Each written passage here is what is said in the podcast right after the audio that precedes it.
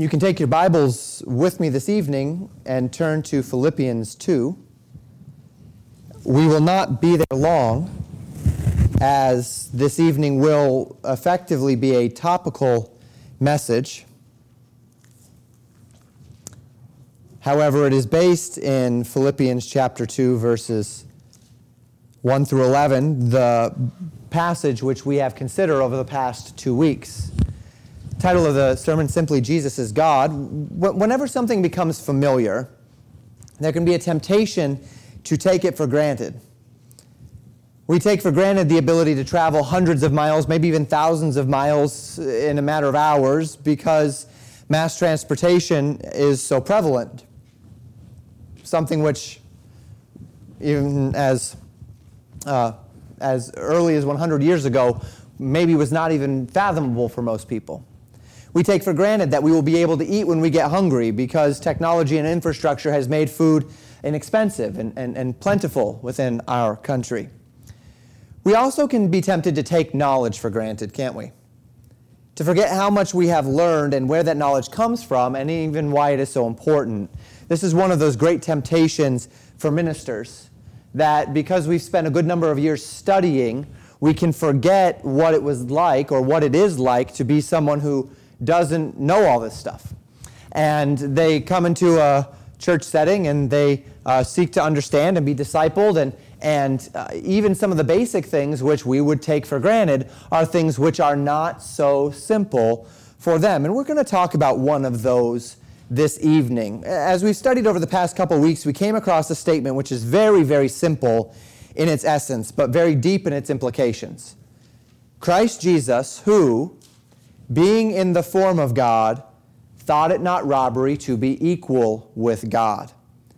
A statement which, translated in simplicity, means Jesus is co equal with the Father, that Jesus is God. And as we say that, and we believe that, the question is do we understand it? The relationship between Jesus and the Father. It's one of the things we deal with in the Good News Club. We ask a question and the answer is Jesus, and they say God, and we say, well, yeah, but no. Uh, because it is God, but it's not God. The answer is not God, it's Jesus, but Jesus is God, right?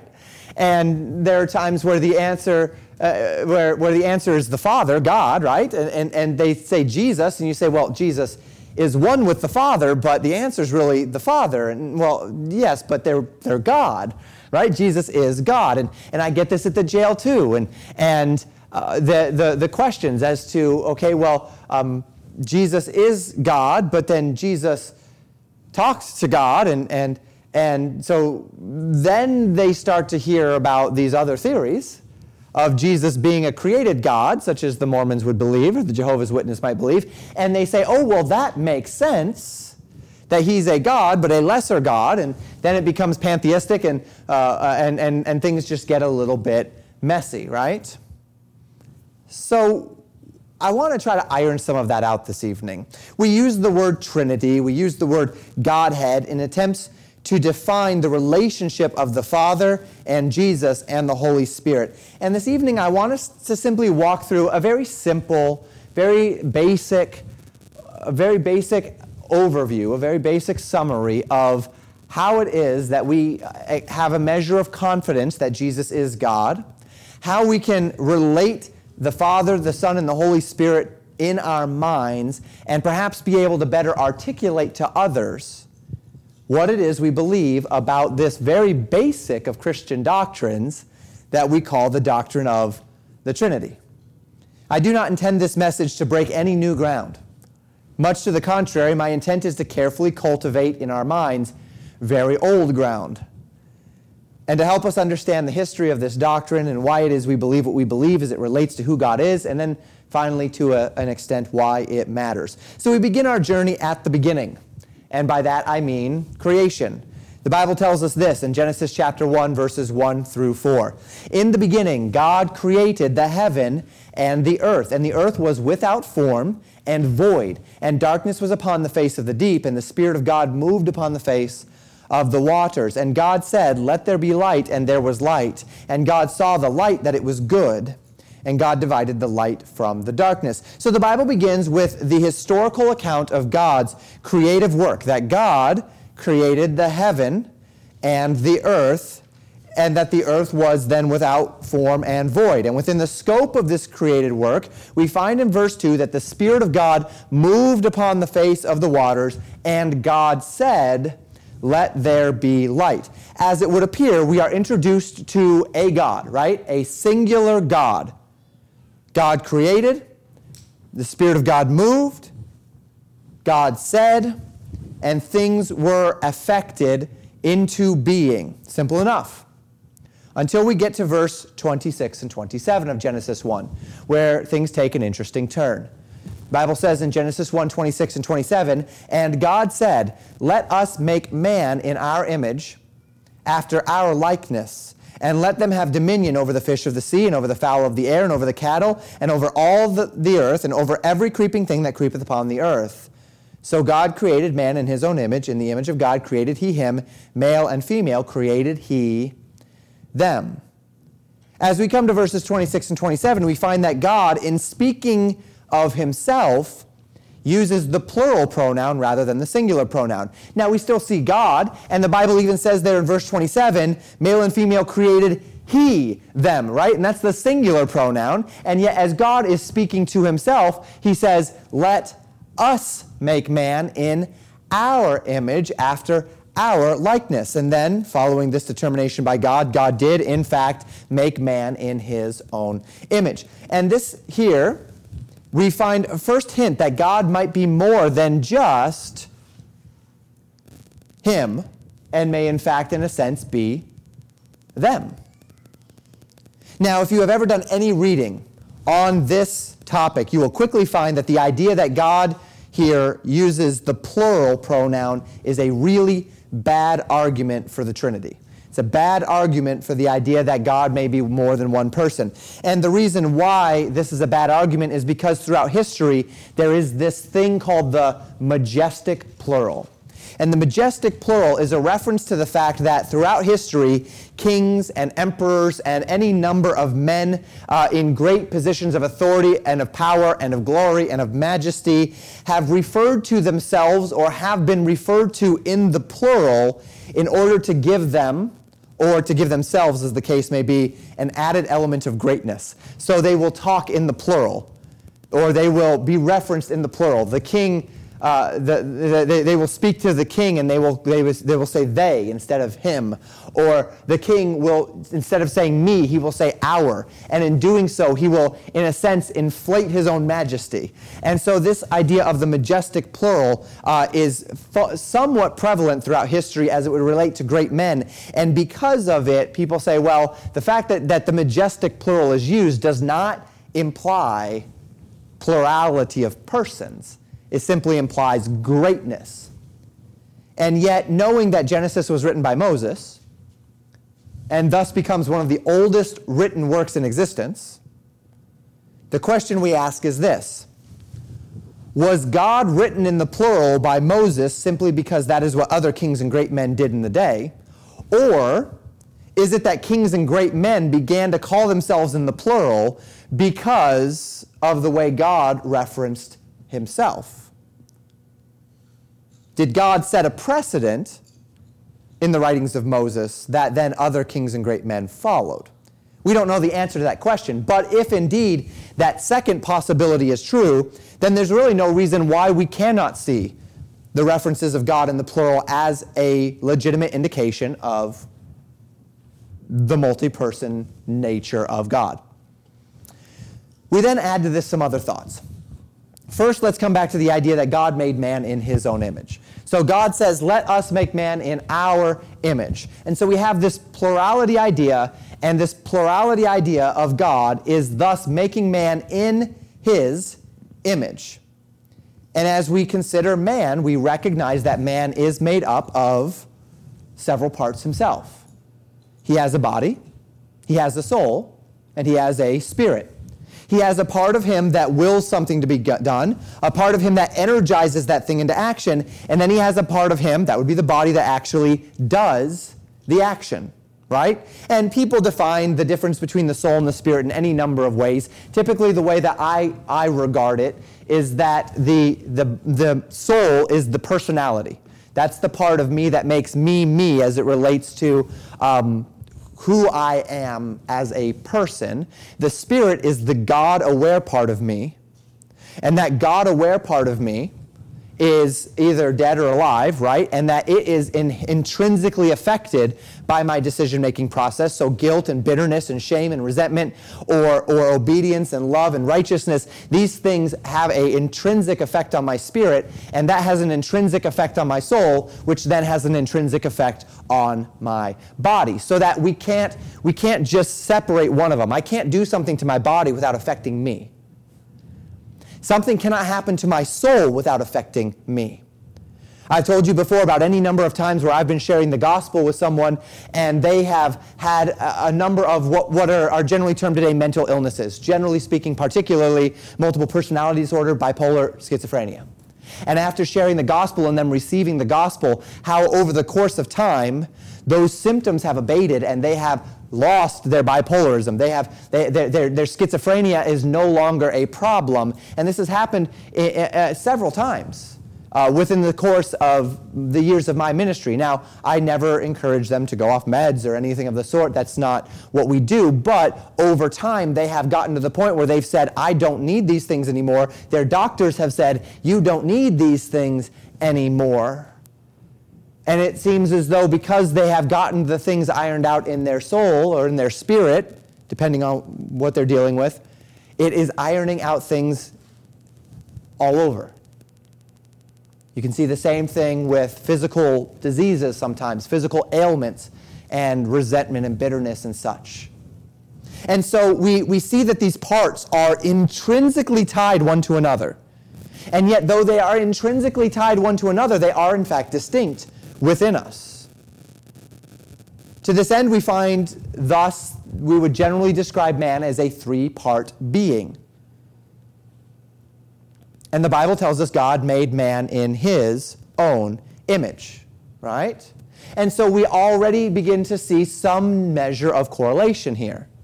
That God uses this majestic plural to speak of himself. And then, as he's using this majestic plural, he is speaking within himself to make man in his image. And when man is in fact made, God creates a body, and then God breathes into that body the breath of life, and man becomes a living soul. And so it is that the body is breathed into, that word breath being the word for spirit. And thus, as the spirit is breathed into the body, man becomes a living soul. And thus he is made in man's, or in God's image. We continue past creation then, as we consider this idea. And, well, first let's go back for just a moment before we continue past creation. Then think of when God created the heaven and the earth. In the beginning, God created the heaven and the earth, and the Spirit of God moved upon the face of the water, and the Word of God spoke. Let there be light, and there was light. Perhaps it is that we are seeing there, similar to that of a man, a multi, multiple individual parts working as one coherent whole. That there is a will that is being empowered to do a work. A father, through the power of his spirit, empowering the word to do the creative work.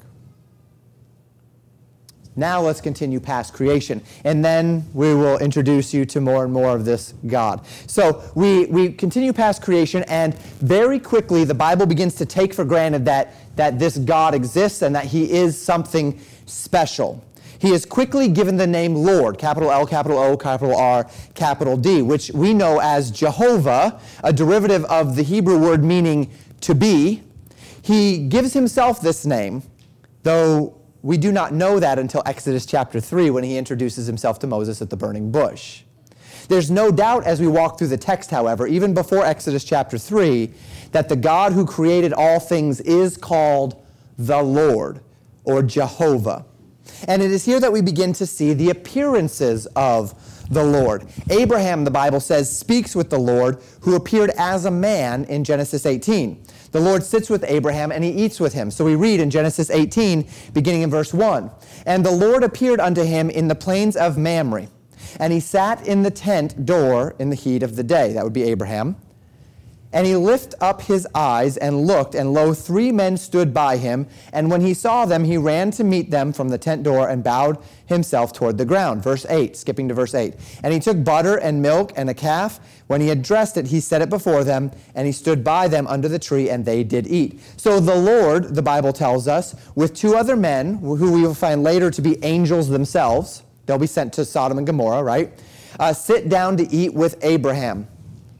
And they have a physical interaction, and Abraham acknowledges within that physical interaction that he is interacting with the Lord, Jehovah, capital L, capital O, capital R, capital D. We find a similar instance in Exodus chapter 3. I already spoke to you about the, that point because that's where God introduces himself. Let's consider it just a little more carefully, where God introduces himself to the children of Israel as the I am, appearing in a bush the bush was burning, but the Bible says it was not consumed. Moses sees this thing and he goes aside to see what's going on. The Bible says in Exodus chapter 3, verses 4 and 5. And when the Lord saw that he, he the Lord, remember, saw that he turned aside to see, God called unto him out of the midst of the bush and said, Moses, Moses. And he said, Here am I. And he said, Draw not nigh hither, put off thy shoes from off thy feet for the place whereon thou standest is holy ground. Skipping to verse 13. And Moses said unto God, Behold, when I come unto the children of Israel, and shall say to them, The God of your fathers hath sent me unto you, and they shall say to me, What is his name? What shall I say unto them? And God said unto Moses, I am that I am. And he said, Thus shalt thou say to the children, unto the children of Israel, I am hath sent me unto you. So God introduces himself here as I am that I am, or the I am. Given the name in Hebrew, Jehovah, some say Yahweh. There's quite a controversy as to which one of those is more correct. Yahweh is the more modern scholarship version. Uh, I believe that there's still a lot of really good reasons why Jehovah is more likely. Uh, when you do the study, there's, there's some very good reasons why Jehovah was used in the King James Version as opposed to a more modern sensibility of Yahweh. And again, this is translated consistently in our Bibles as capital L, capital O, capital R, capital D. There are a few times where it is not. There's one, uh, a couple of times in the prophets where God is called Jah, um, J A H, and it's all in caps. Uh, there are also a couple of times where Lord the word Hebrew word Adonai is combined with Jehovah, and because Adonai is the word Lord, you'll see Lord in lowercase and then God in all case. Lord God, Adonai Jehovah, and there God is Jehovah, and it's all in caps. And so where, where you see this idea of, of it being all in caps in the Old Testament, generally speaking, if it's the name of God, we're talking about the name Jehovah. And we find that the Lord, appears all throughout the Old Testament, oftentimes called the angel of the Lord. He appeared to Joshua before Jericho. We'll talk more about that in a moment. He appeared to Manoah in the time before the judges, in the time of the judges, the time before Samson becomes a judge. And while not every instance of an angel of the Lord in the Old Testament is, in fact, the Lord himself, there is an unambiguous characteristic that when we see it, tells us that the angel of the Lord is in fact Jehovah and not just an angel. And that unambiguous characteristic is does he accept worship?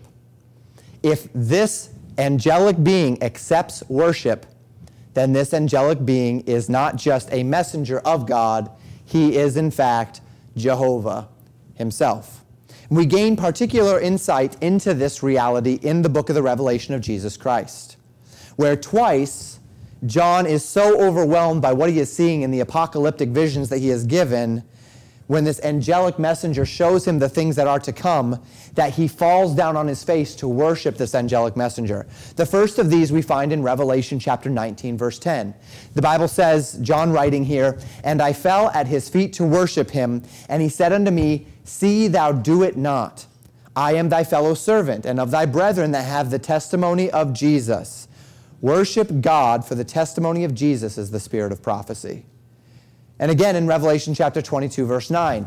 Then said, saith he unto me, See thou do it not, again him falling on his face, for I am thy fellow servant, and of thy brethren, the prophets, and of them which keep the sayings of this book, worship God.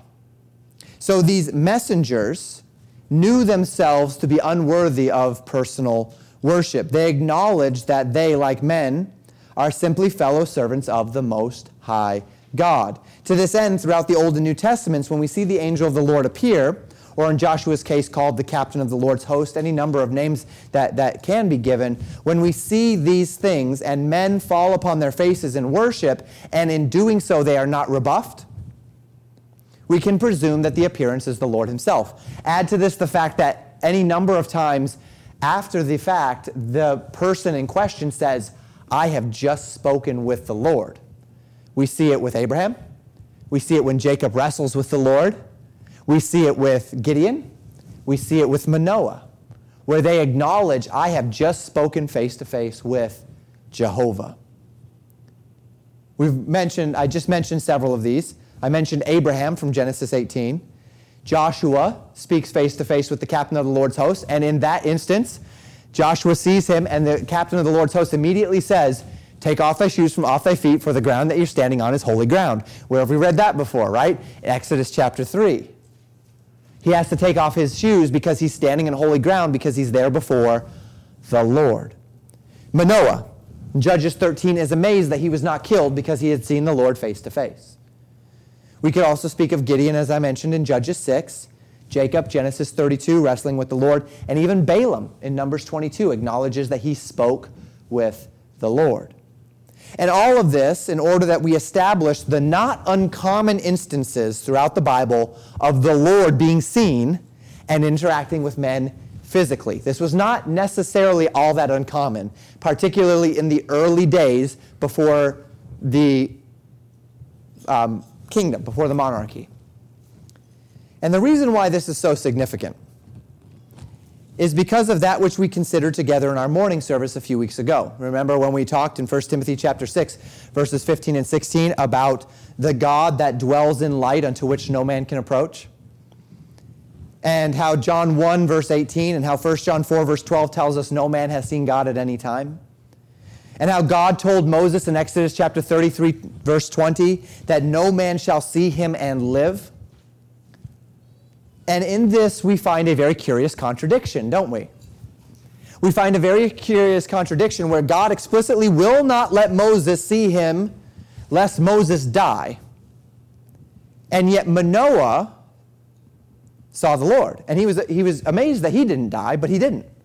And Gideon was amazed that he didn't die, but he didn't. And Abraham spoke with the Lord face to face. And Jacob wrestled with the Lord. The Lord put his knee out of joint, right? And yet, no man has seen God. And it is in this that we begin again to suspect that there's more to the Lord than meets the eye. But then we add one more uniqueness to this mix, and that being the declaration of God as the one and only God.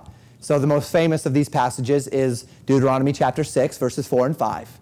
Hear, O Israel, the Lord our God is one Lord, and thou shalt love the Lord thy God with all thine heart, and with all thy soul, and with all thy might. And we see it in Zechariah 14, verse 9 as well. And the Lord shall be king over all the earth. In that day shall there be one Lord, and his name one.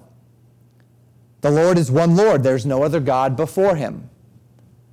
All other gods of the earth are nothing but stone and metal and wood. We considered this before. Psalm 115 makes this clear, verses 4 through 7. Their idols are silver and gold, the work of men's hands. They have mouths, but they speak not. Eyes they have, but they see not. They have ears, but they hear not. Noses have they, but they smell not. They have hands, but they handle not. Feet have they, but they walk not. Neither speak they through their throat. So the Lord is one Lord. His name is one. He has not been seen, nor can any man see him and live. And yet, many of the men in the Old Testament saw the angel of the Lord, spoke to the angel of the Lord, and the seeming contradiction inspires questions.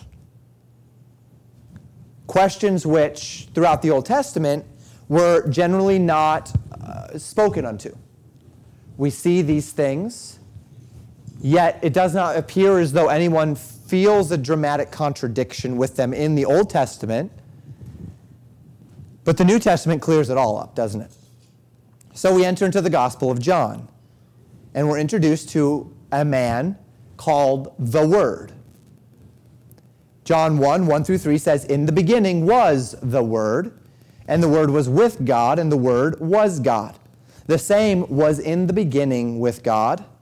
All things were made by him, and without him was not anything made that was made.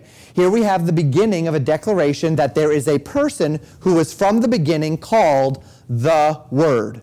This Word was in the beginning with God, and this Word was God. Now, there are those who will claim that the Greek construction of this favors a translation, not that the Word was God, but that the Word was a God. Uh, this is very common among the Jehovah's Witness because they do not believe they, they do not believe in the Trinity. They think the Trinity is heresy. They believe in Jehovah, right? And Jehovah is the only God, and so Jesus is not Jehovah. And so they, in order to fight the fact that they that the Bible equates Jesus with Jehovah, they say here, well, the Greek word does not have the article. It is what we call anarthrous, the definite article. So it would be the difference between writing in the beginning was the Word, and the Word was with God, and the Word was the God, or God Himself, stressing identity, or the Word was, if it's a indefinite article, a God, right? Because the article is not there. However, this is not a good argument. It's not true. We see throughout Greek construction uh, that this is a very common thing there's one article at the beginning of a construction, and then there's two substantives that are modified by the same article. That means that they're talking about the same person. The Word was God. The Word and God are actually pointed to as the exact same thing by the way the Greek is constructed. Not a problem, not a controversy at all, really. Um, Jesus is God, the Word is God. This is, this is what we see here. This is what it says. This is a good translation. So we have this Word. And this word is not just with God, this word is God, and this word created all things. He was a part of creation. Without him, nothing was made. He was an integral part of the creative process that we read about in Genesis 1 1 through 4. We learn more about this word. I've given it away already. I don't think anyone here is surprised in verse 14. And the word was made flesh and dwelt among us and we beheld his glory, the glory as of the only begotten of the Father, full of grace and truth. So we find here that this word was made flesh, this word was made a man, and that his glory was as the glory of the one who was the only begotten of the Father. This is a theme that will carry throughout the New Testament, that the word in flesh would call himself the Son of God, the only begotten Son of God and call the God in heaven under whom he submitted his Father. Now, we're not going to get into the only begotten element today. I've talked about that on particularly on Tuesday nights any number of times, why it is important that this phrase only begotten be maintained as it is. Many new translations instead of saying only begotten, they say one and only Son, trying to remove the creation sort of implication of the idea of being begotten but there is, again, no dramatic contradiction here. The Psalms quote, Thou art my beloved Son, this day have I begotten thee. And that, when linked to Peter's speech in the book of Acts, links it directly to the resurrection of Jesus Christ, that the day that Jesus was begotten was the day that he rose from the dead. And so that concept of him being begotten is actually theologically very, very important. And It has nothing to do with him being a created being and has everything to do with him finishing the work of his Father. So again, we need to be careful that we're not just cutting things because we're afraid people aren't going to understand them. Allow the Bible to speak for itself. It's always worked good that way. Let's keep it that way. So we have this theme, and the, Jesus is called the Word of God, and he calls himself the Son of God, the only begotten Son of God. And Jesus calls the God in heaven his Father. And so it is that we're introduced to this concept that there is a Son and a Father, and that these two were both in the beginning. And that the Word of God, who became flesh and who we, who, who the writer, John, beheld his glory. The glory is of the only begotten of the Father. We know that this is Jesus, the one who would call God his Father, the one who would call himself the Son of God. And that this Son of God is God, co equal with God in glory, and was a part of the creative process, that he created the world, and without him was not anything made that was made. So the Word of God is God, the Word of God is Creator God, and the Word of God was made flesh and dwelt among us, and the Word of God is, in fact, the one who we know as Jesus of Nazareth. So now we have a Father and we have a Son, both of whom are the Creator, both of whom are God. And yet there are two clearly distinct persons here, right? And we know that they're very distinct persons. There are theories that, you know, God just completely became a man and that there was nothing in the heavens and such. And yet, there are real problems with this, right? And the reason why there are real problems with this is because we see the individual persons of this relationship interacting with each other. The first evidence of this being at Jesus' baptism in Luke chapter 3, verses 21 and 22. Now, when all the people were baptized, it came to pass that Jesus also being baptized and praying, the heaven was opened. And the Holy Ghost descended in a bodily shape like a dove upon him, and a voice came from heaven which said, Thou art my beloved Son, in thee I am well pleased. So here we find an instance Jesus is baptized, and as he, the Word of God in flesh, who was with God in the beginning and who was God and who uh, created the world, and without him nothing was made that was made, as he comes out of the water, the Holy Ghost descends upon him uh, in the bodily shape like a dove, right? So Jesus is the bodily shape of a man, the Holy Spirit is the bodily shape of a dove. Um, they're not the same, they can't be the same. One's a dove, one's a man. And then separate from, I mean, the dove didn't start talking, right? So separate from the bodily shape of a dove and the bodily shape of a man, there is a voice from heaven that says, Thou art my beloved Son, and thee I am well pleased. And so we see the establishment of a distinct relationship between Father and Son, and then we are introduced to a third player here, the Holy Ghost. And it is at this point that I remind you where we began again in Genesis chapters 1, verses 1 through 4.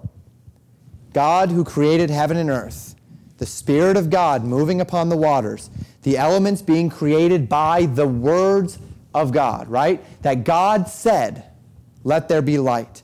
Thus, we find a continuity between the very beginnings in Genesis and the interaction between the three distinct persons in the New Testament, all of whom were in the beginning with God, all of whom were a part of the creative act that you had a father who willed creation into existence.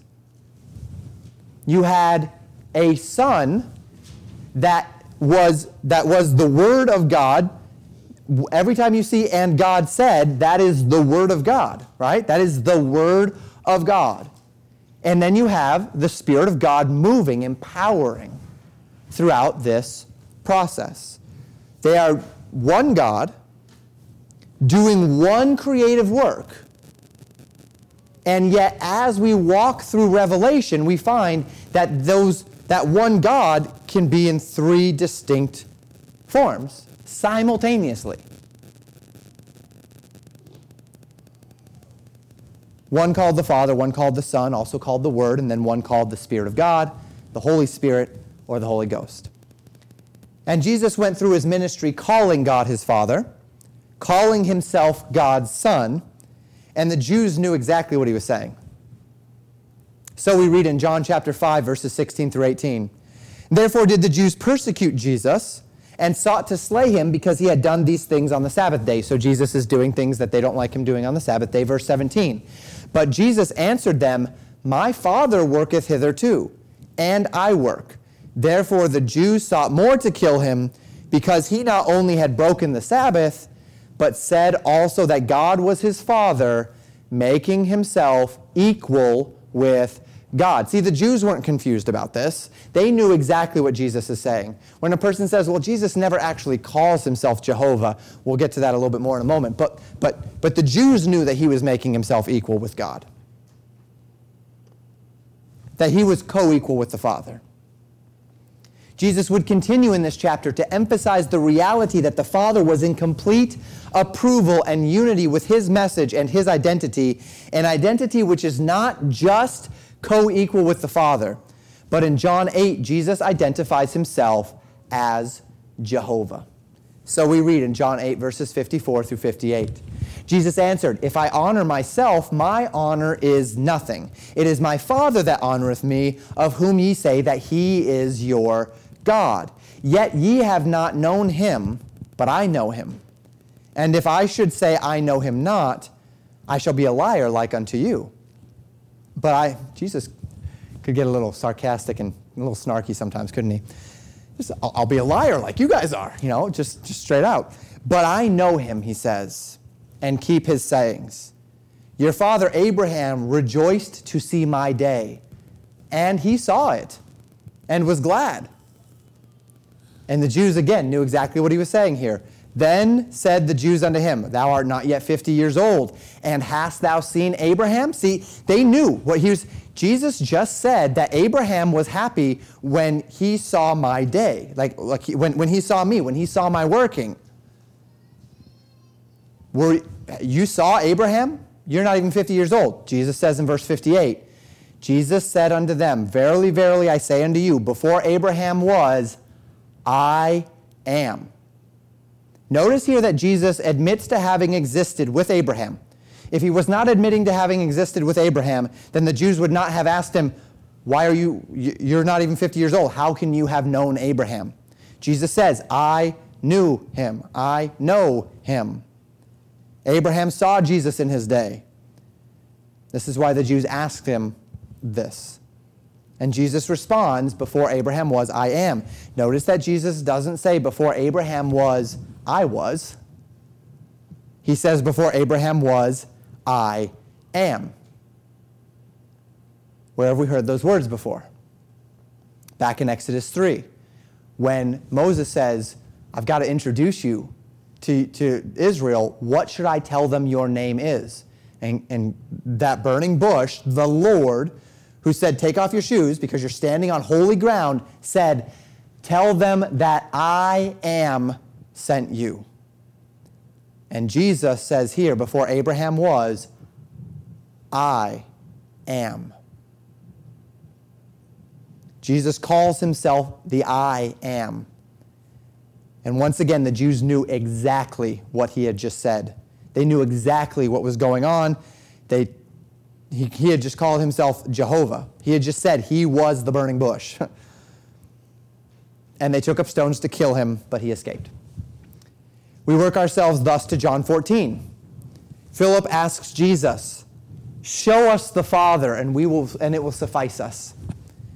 Jesus replies in John 14, verse 9 Jesus saith unto him, Have I been so long with you, and yet hast thou not known me, Philip? He that hath seen me hath seen the Father. And how sayest thou then, Show us the Father? Believest thou not that I am in the Father and the Father in me? The words that I speak unto you, I speak not of myself, but the Father that dwelleth in me. He doeth the works. Believe me that I am in the Father, and the Father in me, or else believe me for the very work's sake. Jesus says, Look, if you've seen me, you've seen the Father. This is why, when a person says that they believe God, if they reject Christ, they don't believe God. If a person has accepted the person of God, they will accept Jesus. No ifs, ands, or buts. No exceptions. Because Jesus is co equal with the Father.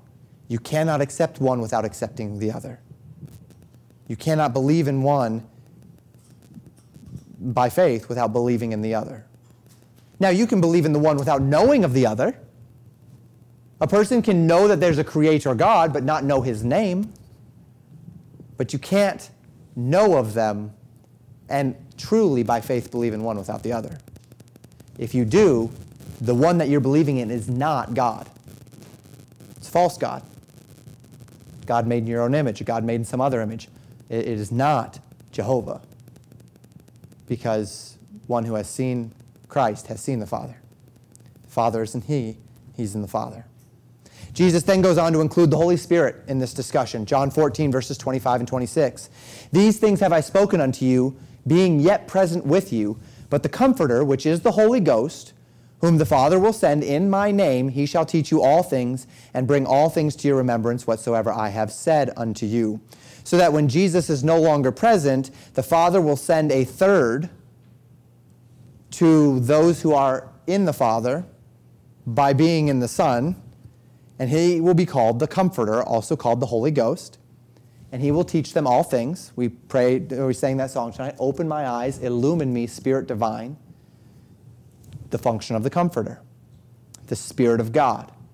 So that Jesus would say in John 16, verse 7, Nevertheless, I tell you the truth, it is expedient for you that I go away. For if I go not away, the Comforter will not come unto you, but if I depart, I will send him unto you. So it is we find the Father, the Son, or the Word, and the Holy Ghost are all given divine co equal status in the Gospels. Jesus calls himself Jehovah. Jesus says, It's good that I leave because if I leave, then the Comforter will come unto you. I will send my Spirit, the Holy Ghost. I will send my Comforter unto you. The Father, of course, being acknowledged as Jehovah as well, revealing to us a triunity, or as we call it, a trinity, among three persons, all of whom are Jehovah the Father, the Son, and the Holy Spirit.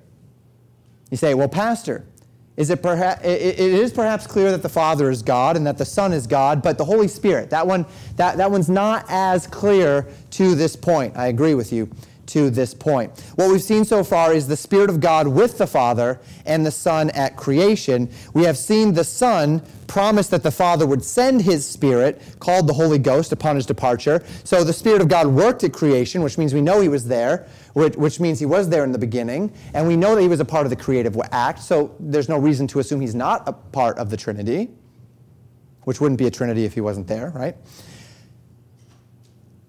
And we know that he's the spirit of the comfort from the Father. But we find him explicitly called God. And first in Acts chapter 5, verses 3 and 4. This one will not be on the screen. I apologize. I must have missed a slide here.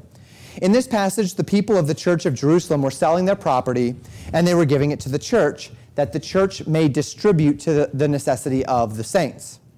And within this context, we read of a man and his wife named Ananias and Sapphira, who sold a possession, the Bible tells us, and they kept back a portion of the profit, and then they presented it to the apostles as if it were everything. Now, the problem here is not that they withheld a portion. It was their property. They could do whatever they want with it. There was no obligation for them to sell it. There was no obligation for them to give it away. The problem was that they were trying to lie about it to look more spiritual, more godly, more whatever than they were. They presented it as, as, as a whole. And the Bible says in verse, uh, chapter 5, verse 1, but a certain man named Ananias with, his, with Sapphira, his wife, sold a possession and kept back part of the price, his wife also being privy to it, and brought a certain part and laid it at the apostles' feet. But Peter said, Ananias, why hath Satan filled thine heart to lie to the Holy Ghost and to keep back a part of the price of the land? So Peter just explicitly said, You have lied to the Holy Ghost, right? The one that is called the Comforter in Luke 14. Peter goes on to say, While it remained, was it not thine own? And after it was sold, was it not in thine own power? Why hast thou conceived this thing in thine heart? Thou hast not lied unto men, but unto God. He has lied unto the Holy Ghost, and Peter says, You didn't lie to a man, you have lied to God, to the Holy Ghost, who is God. That's what Peter said there. So once again, we find this reality that the Holy Spirit is, is again equated with God. Now, all of this comes to a very beautiful summary in 1 John chapter 5, verses 5 through 8, where the Bible says this Who is he that overcometh the world, but he that believeth that Jesus is the Son of God? This is he that came by water and blood, even Jesus Christ, not by water only, but by water and blood. And it is the Spirit that beareth witness, because the Spirit is truth. For there are three that bear record in heaven the Father, the Word, and the Holy Ghost. And these three are one. And there are three that bear witness in earth the Spirit, the water, and the blood. And these three agree in one.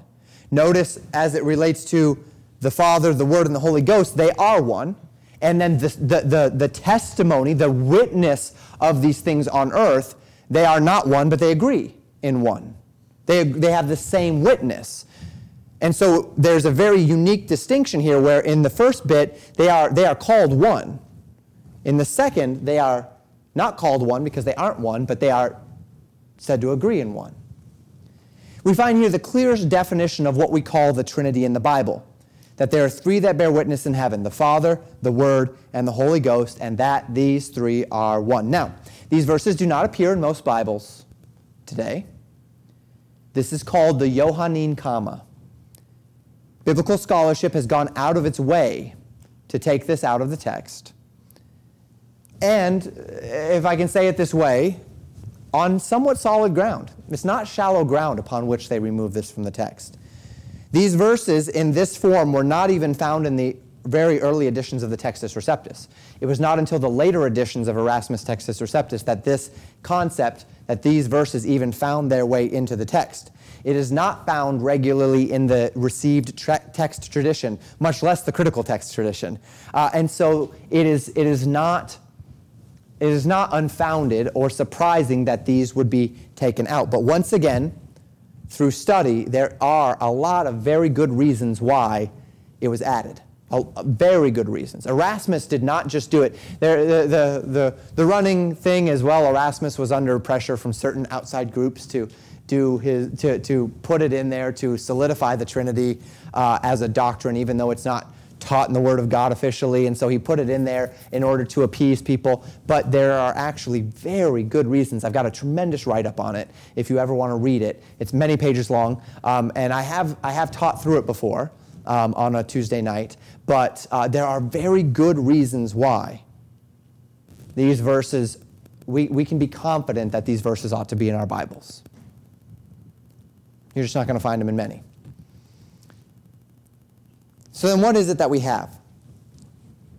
Well, we have one God, and that God is in three persons, three distinct persons one called the Father, one called the Word, one called the Spirit, but all in one, complete in harmony, without any contradiction of thought, intent, will, or purpose among them. Three distinct persons which function entirely as one so that they are one God. I often have given the illustration of two people dancing right? That when they come together, two people, they come together and they're individual people, but they know they both have the exact same intent in mind, which is to dance. And they will move in complete synchronization one with another as they are dancing because they are they come together as one.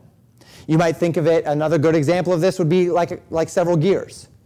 That as one gear turns, the other gear turns, and, and three gears turning all in synchronization, one gear cannot turn without the other one's turning as well. This is the idea of the Trinity. Just as you and I are made up of three parts body, soul, spirit entirely interrelated, so that to affect one is to affect all. To function with one is to function with all. I cannot separate one from the others. It does not work that way. I am me. I am a single, coherent person. I am one person. And yet there are clearly, from the Word of God, distinct parts of me. So that even that word death means separation, right? Death is when the material and the immaterial separate from each other. So Jesus died when he gave up the ghost, right? That was the moment of his death because the immaterial and the material separated from each other. He gave up the ghost, his spirit. So to function with one is to function with all. If my spirit were to leave my body, the immaterial part of me were to leave the material, my body ceases to function.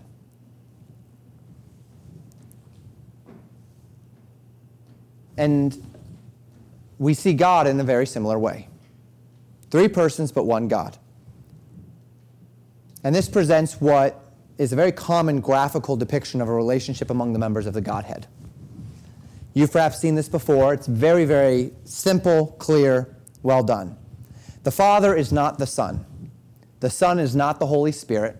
The Holy Spirit is not the Father, but the Father is God, the Son is God, and the Holy Spirit is God. They are single God. They work in 100% union and harmony within themselves. There's no disagreement. There's no, there's no uh, uh, confusion. There's no uh, separation in any way, shape, or form. They function as one entity, but they are, in fact, three distinct persons. And without all three, there is no God.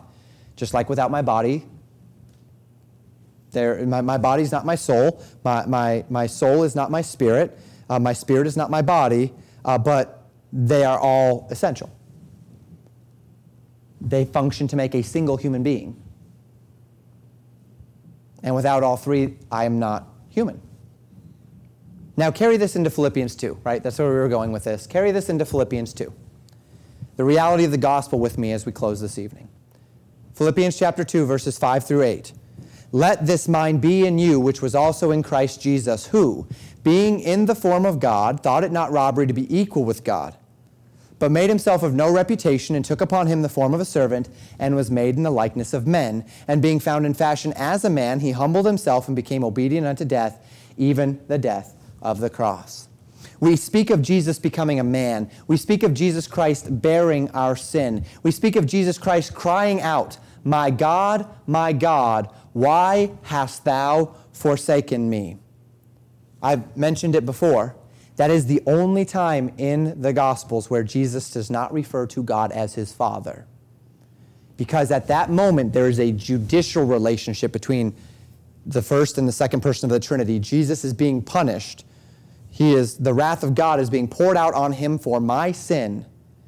And for the first time in the history of history, there's been a separation between members of the Godhead. But then, before Jesus dies, he says, Father, into thy hand commend, I commend my spirit. So that relationship had been re- reconciled and restored prior to his death. But there was that moment The idea, thus, that the Father was separated from the Son, that for a time in history the fellowship between the Father and the Son was broken as the Father made the Son to be sin for us, this was no small thing. This is no small thing. It was for this reason that he cried in agony in the garden, asking, Father, if it be possible, let this cup pass from me. I am convinced that when Jesus was praying that prayer and sweating, as it were, drops of blood, it was not because he was so afraid of being lashed and whipped and suffocated. It was because he did not want to bear the agony of that separation for our sin. That's spiritual death.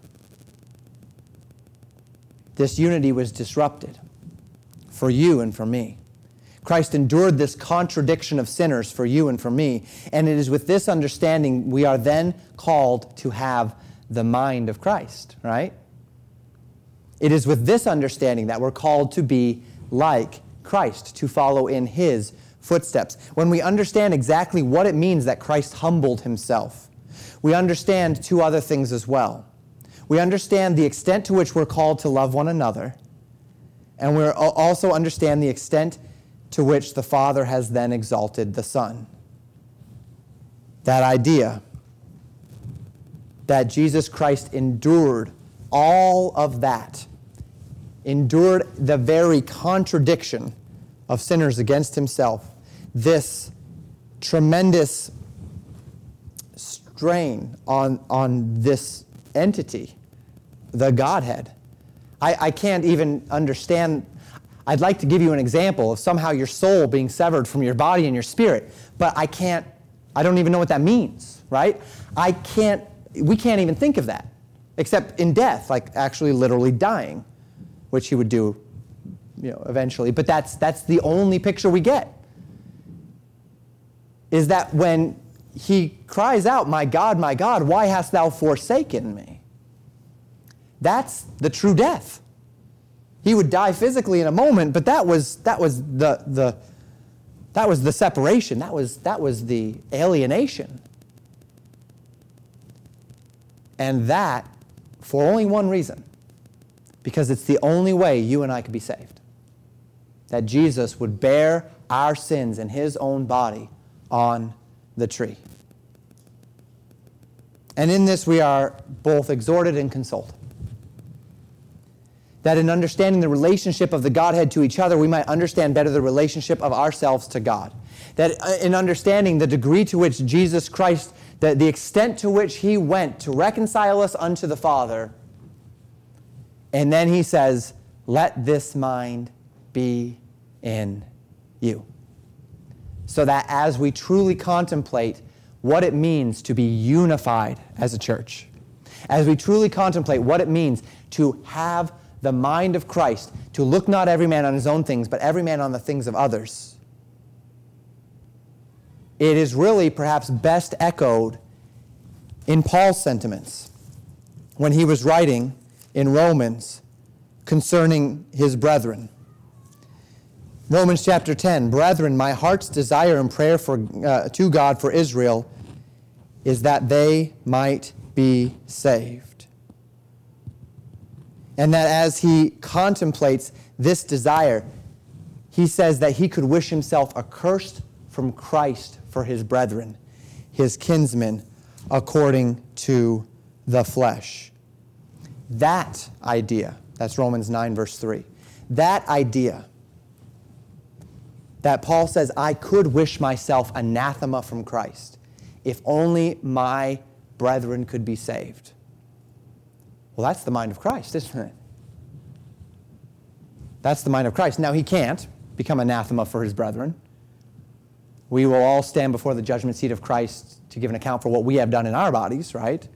And then we will stand before him and hear and the, the, the, books will be open, and the book of life will be open, and we will be judged out of those books, and then the book of life will, will be judged innocent or guilty based upon the finished work of Jesus Christ.